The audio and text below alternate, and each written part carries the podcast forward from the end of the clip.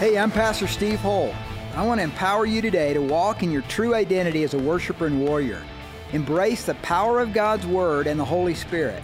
Today, be encouraged with a word from my guest speaker. Welcome to the Born for War podcast.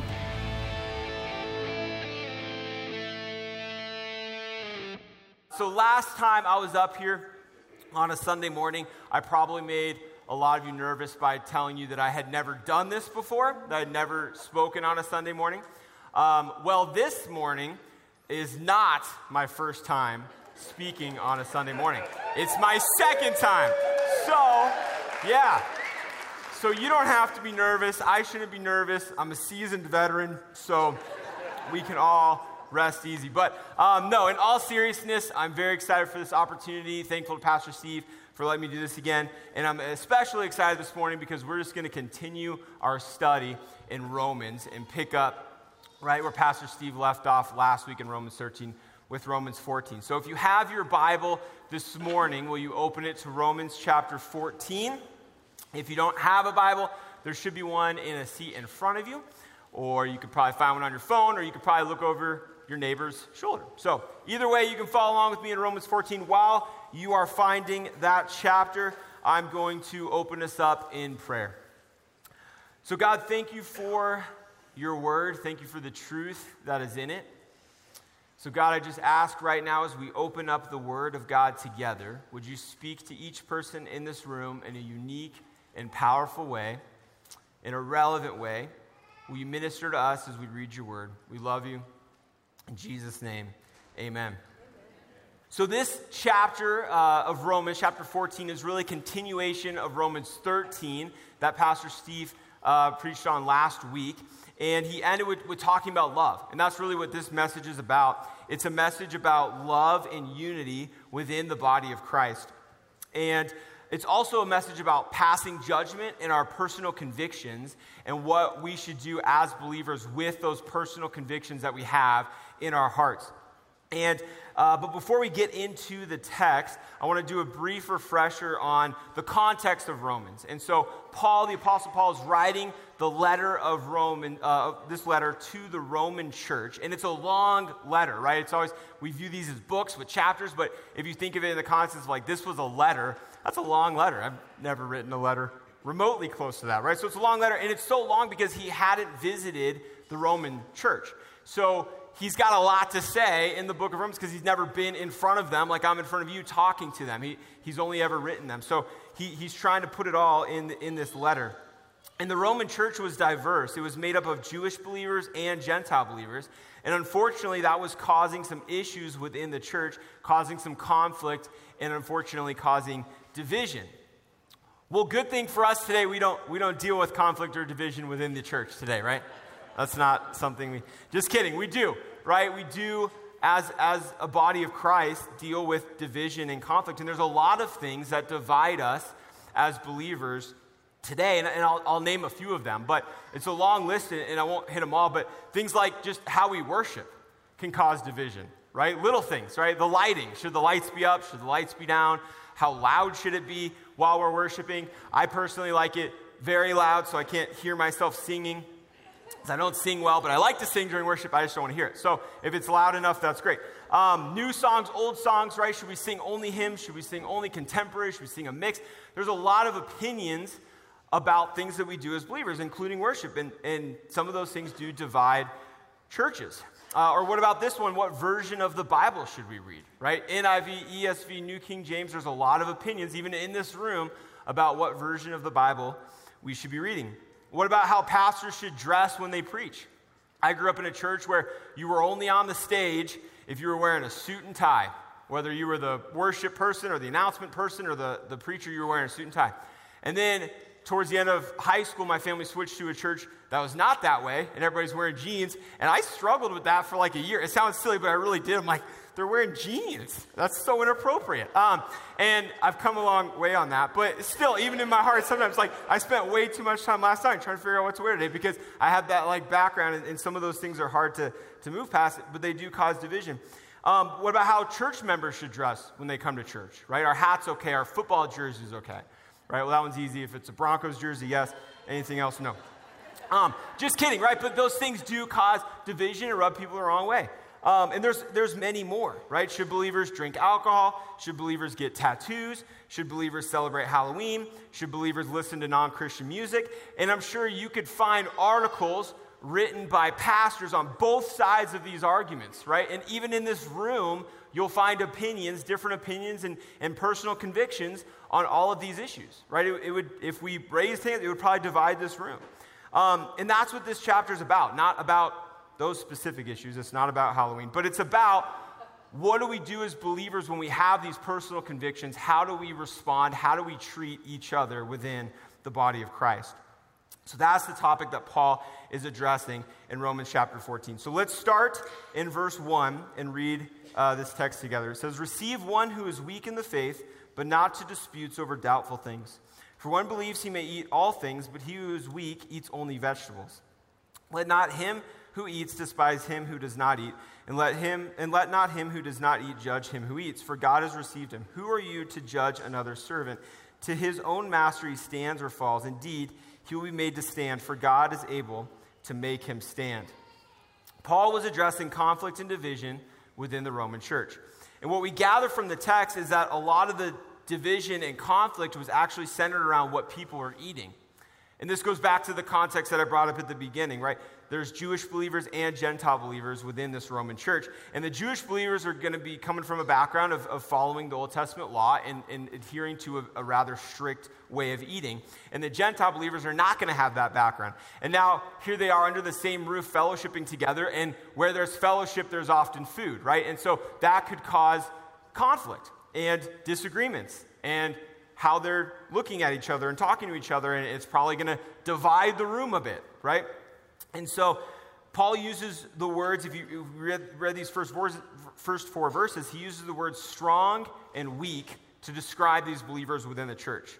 Strong in the faith, weak in the faith. And what he's describing really has to do with personal convictions. And that's what this, the list I read at the beginning has to do with as well. Right? A lot of these issues we feel strongly in our hearts. Like, as a believer, I'm not going to do this thing that other believers are doing. Those are personal convictions. And so this chapter isn't really about whether it's okay to have those convictions or not. Because Paul doesn't say stop having that conviction. It's rather about how we handle our personal convictions within the body of Christ. And so, what does Paul mean when in verse 2, if you look back at verse 2, he writes, He who is weak eats only vegetables.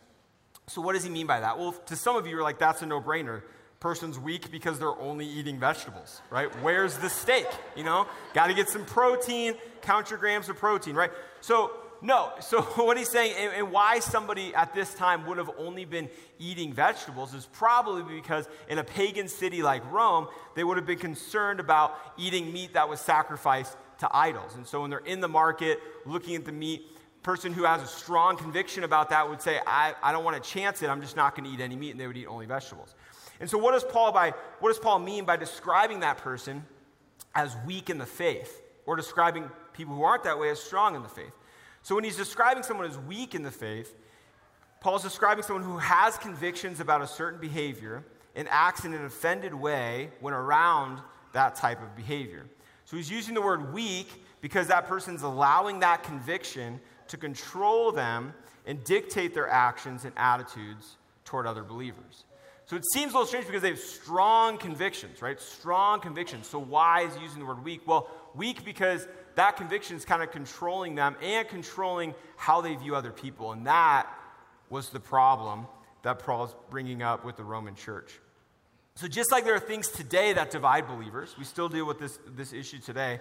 The Roman church was dealing with it as well. And perhaps it might seem a little silly to divide over what we eat, but if you think about it, that would have caused a big problem. Like I said, because fellowship happens around food, right? I know this as a youth pastor. If I want kids to come to something, all I have to do is feed them. And it doesn't even have to be good food either. Um, and in fact, a huge part of my job is snacks. But, uh, but this is true for all of us, right? If you're going to go out to eat with people, like if you're going to hang out with people, you're probably going to go out to eat or you're going to invite people to your home and have dinner. And if there's division over the food, then fellowship probably wasn't taking place. And Paul wanted fellowship for the Roman church. And the same is, is true for us today. We're probably not going to hang out with people that we know we disagree with most of us, uh, not true of all of us, right? Some of you that probably like to argue, but for the most part, we avoid conflict, right? If I asked you hand, most of you would say, I don't want to engage in conflict. But fellowship's important.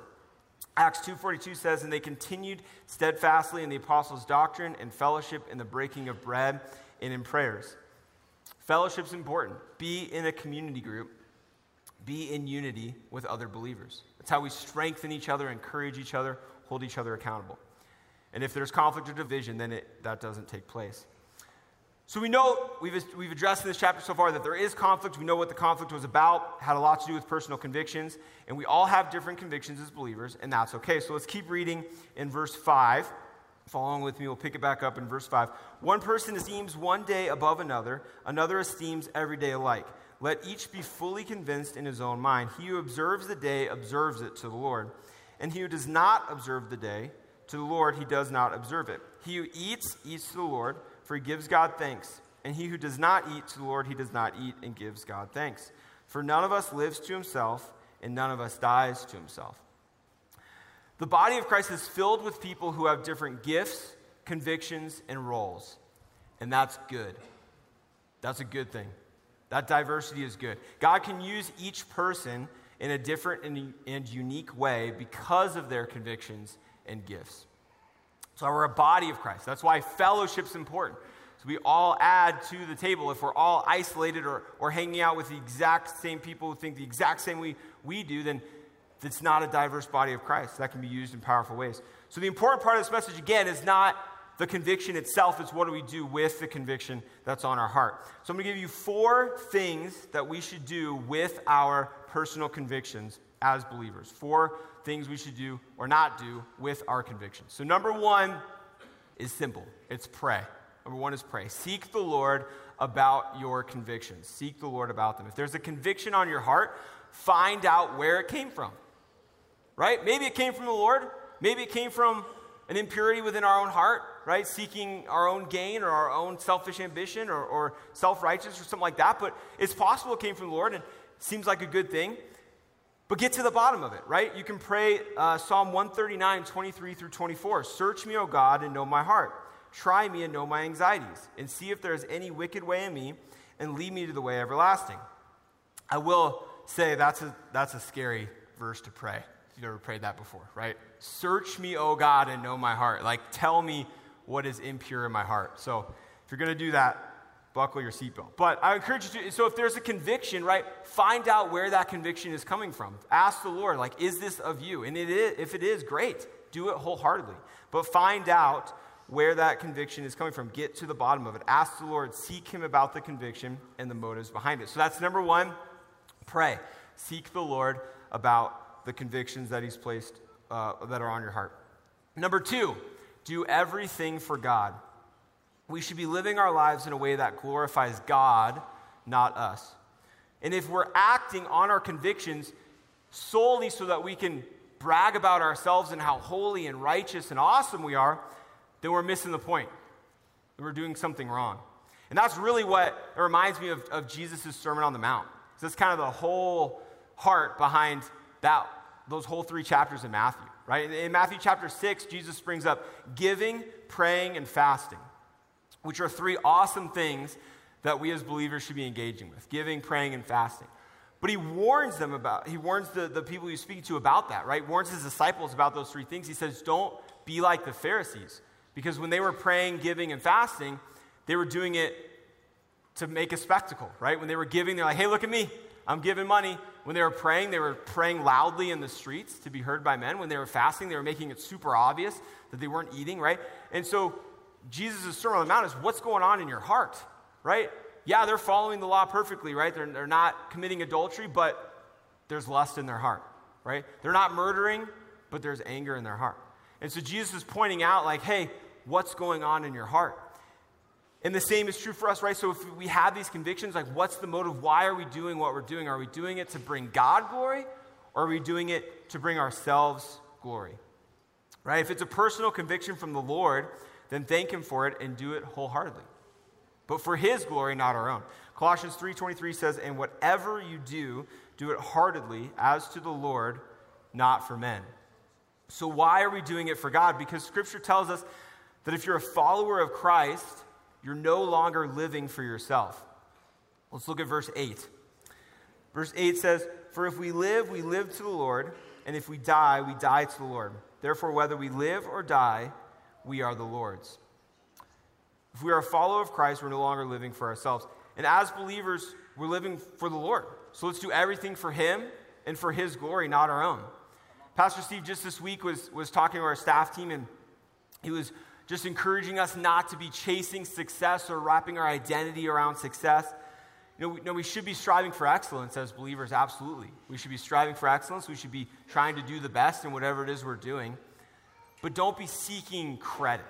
So there's a difference in, in striving to be successful and, and seeking credit, right? We should be doing our best and, in where the Lord leads us and, and giving it 100%, but then giving God the credit right? Not seeking credit ourselves, not seeking a platform for ourselves, giving God the credit.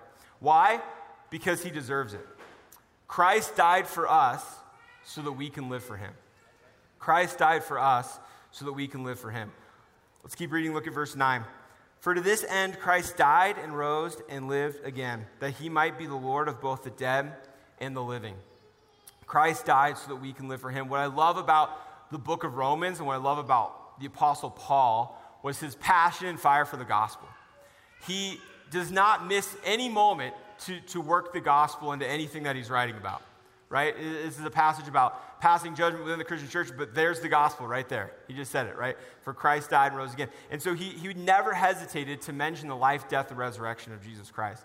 And it goes back to the beginning of Romans, Romans 1 16 he says, For I'm not ashamed of the gospel. And that kind of became the theme verse of our youth group last year and, and what we kind of uh, built our, our retreat around and stuff like that. And, and I love that verse, and it's so true of Paul. And this is kind of a side note, but, but what if we did the same thing? What if we were eager to always working the gospel into our conversations with believers and non believers? What if we were eager to always talk about the life, death, and resurrection of our Savior Jesus Christ?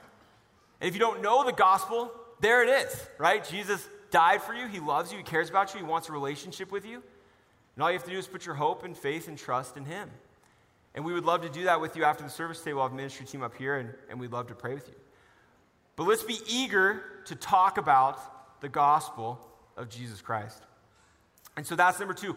What are we doing? Everything we should do, we should be doing it for God, for His glory, not our own.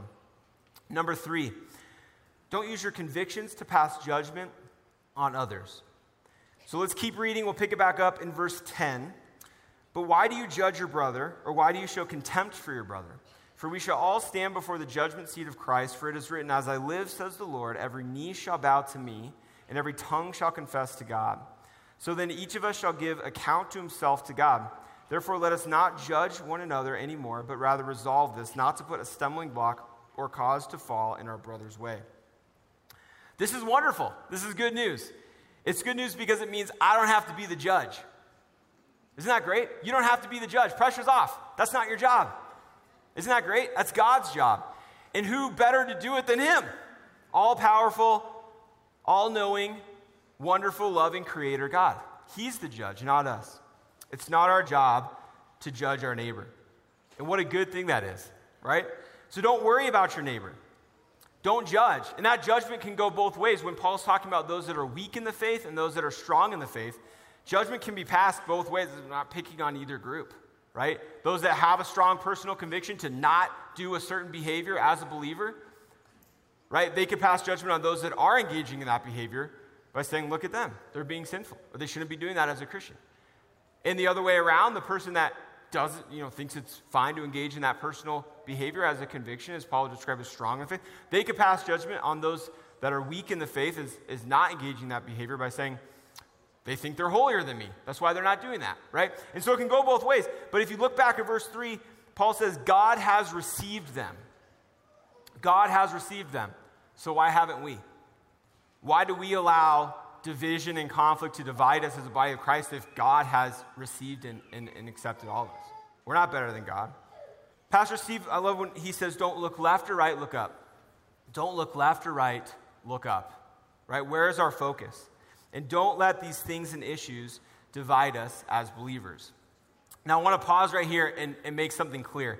There are issues, there are issues that should divide us.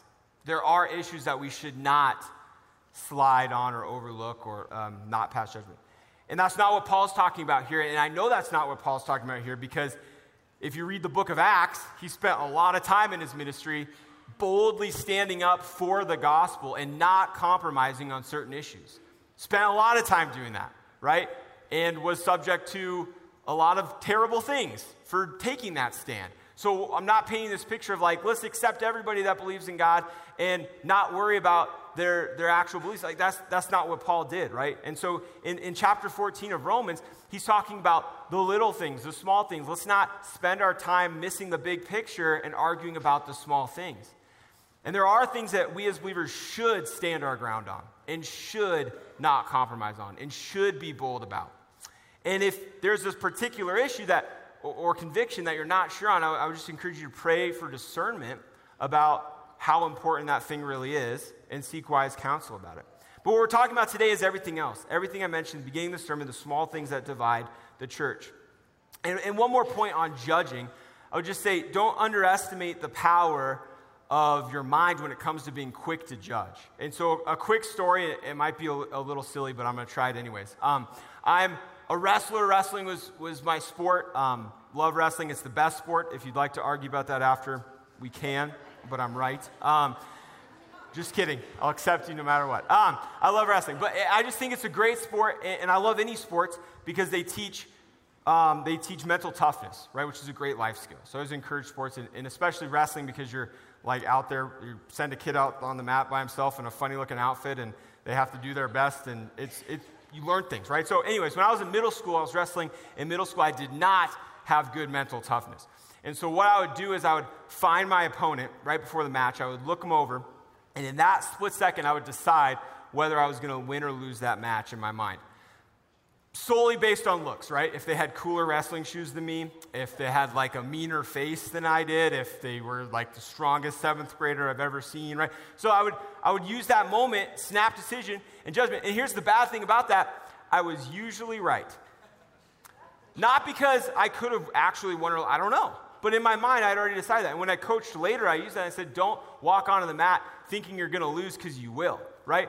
Our minds are powerful. And so if we're too quick to judge somebody, it's going to be really hard to undo that down the road. Especially within the body of Christ. Like, we, we shouldn't be quick to judge. And it's easy. We've all had those circumstances where, like, we think we got somebody figured out in the first 30 seconds of meeting them, right, based on something that they say. We don't actually know that person. But then if you have that snap decision, you're probably going to find yourself, like, if you think that you disagree or you think you don't like them, you're probably going to avoid them without really, really truly knowing them. So I just caution, like, let's be, let's not be quick to judge, ultimately, because it's not our job. Right? So let's be slow to judge. Let's be accepting. Let's love people within the body of Christ. So that's number three of don't let your convictions pass judgment. Number four, be wise with your convictions. Let's pick back up again in verse 14. I know and am convinced by the Lord Jesus there is nothing unclean of itself, but to him who considers anything to be unclean, to him it is unclean. Yet if your brother is grieved because of your food, you are no longer walking in love. Do not destroy with your food the one for whom Christ died. Therefore, do not let your good be spoken of as evil. Walking in love, back in verse 15. Have that underlined. I would encourage you to underline that. Walking in love. 1 John 4 19 says, We love because he first loved us. We love him because he first loved us. What if that is what the church was known for? Walking in love rather than known for passing judgment. How great would that be if we're known for walking in love instead of passing judgment? And what's Paul saying in this section of the chapter, and he says it later on too, is, is be aware of your surroundings. Be aware of who you're interacting with within the body of Christ, and be aware of how your actions could be perceived. Use wisdom, use good judgment, use prudence. And by doing that, guess what? You're showing people love. Right? If there's something in your heart, you have a conviction, like, I don't think this behavior is wrong as a believer, and it, it doesn't prohibit my walk with Christ, and it, but maybe, maybe that thing would cause your brother to stumble. Well, don't do that thing when you're around your brother. And by doing that, you're showing him love. You're showing him love. So be aware of your surroundings, use good judgment in how you act. Make sure we're not tripping up a brother or, or causing them to stumble. Make sure we're showing them love. So, those four things can help us know what to do and not do with our convictions. Seek the Lord, pray about it. Do it for the Lord, not for your own glory. Don't allow those convictions to pass judgment on your brothers and sisters in Christ and be wise with those convictions. And now we've arrived to verse 17. And if you've spent really any amount of time here at the road, then you've probably heard Pastor Steve reference verse 17. And let's read it. 14, 17 says, For the kingdom of God is not eating and drinking, but righteousness, peace, and joy in the Holy Spirit. We talk a lot about the kingdom of God here at the road. If you don't know what it is, it's right there. Paul says it. Kingdom of God is righteousness, peace, and joy. He also tells you what it's not. He says it's not eating and drinking. And it's especially not arguing about what we're eating and drinking. That's not the kingdom of God, and it doesn't further the kingdom of God. The kingdom of God is righteousness, peace, and joy in the Holy Spirit. Righteousness, right relationships. That's what this whole chapter is about right relationships. How are we treating the people we interact with on a daily basis? Are we treating them? Are we interacting with people in a holy and in a righteous way? What about peace? Do we have peace in our hearts? Are we allowing the Holy Spirit to guide and direct us with his peace? Are we fostering peace in our small groups, in our, in our families, in our workplaces? Or are we causing conflict and arguments? What about joy? Are we choosing to be joyful? Are we spreading joy? Philippians 4 4 says, Rejoice in the Lord always. Again, I will say rejoice. And that doesn't mean we're happy all the time because we're believers. Hard things happen, but it means we can always choose joy because we have God in our corner. We can always choose joy because the God of the universe is with us. Are we spreading that joy to the people we're interacting with? So, what is the result of seeking the kingdom of God and living this way? Well, the answer is in verse 18. Paul says, For he who serves Christ in these things is acceptable to God and approved by men.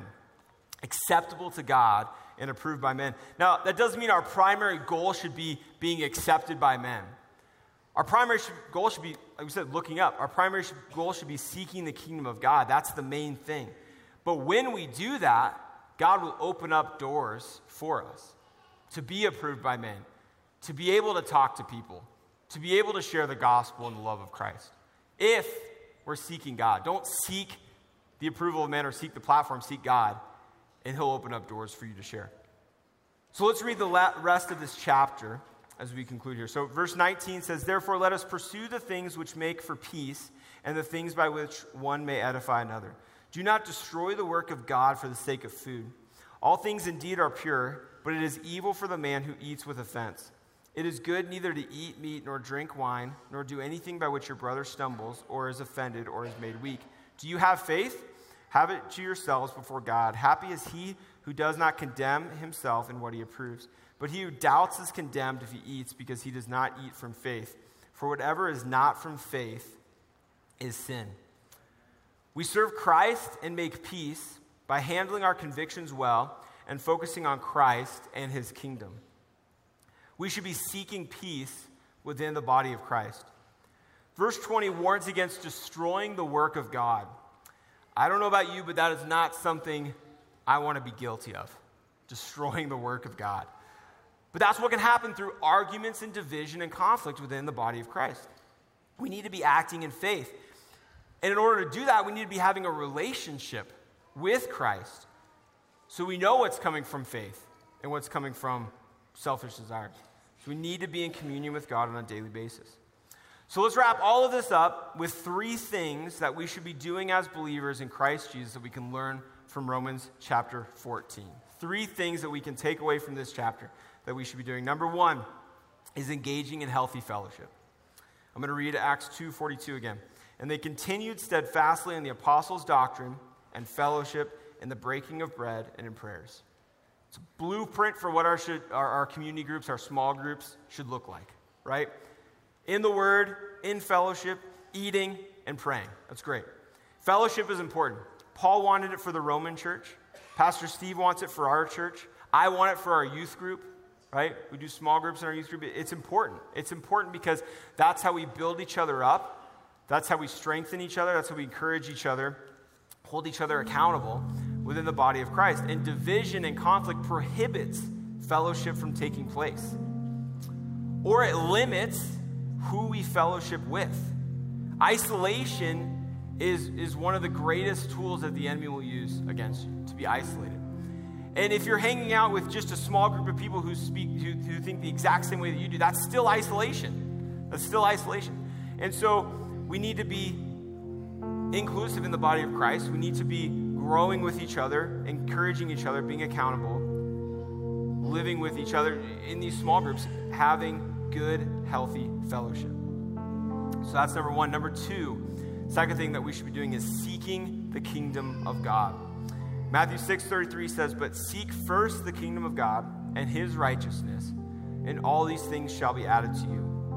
Look up, not left or right. Look up. Focus on the main thing. I say this this phrase a lot, keep the main thing about the main thing. So often we as believers get wrapped up in the little things, about the small things.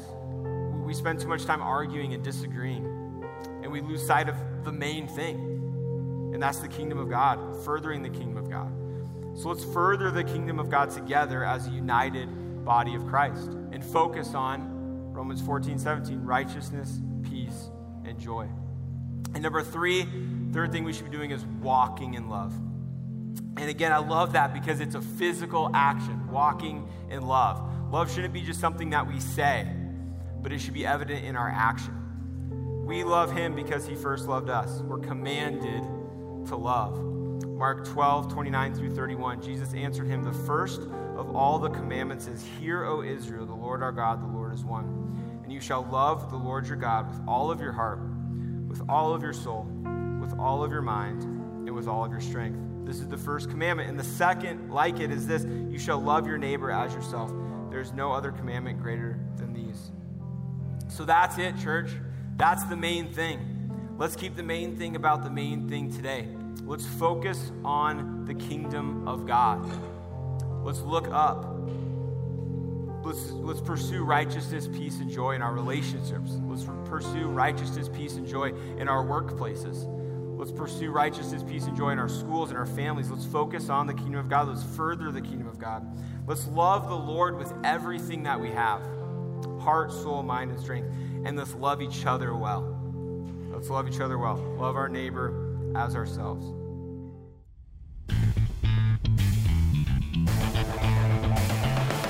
Thank you for listening to the Born for War podcast. We hope today's message has empowered you to make a difference in your world.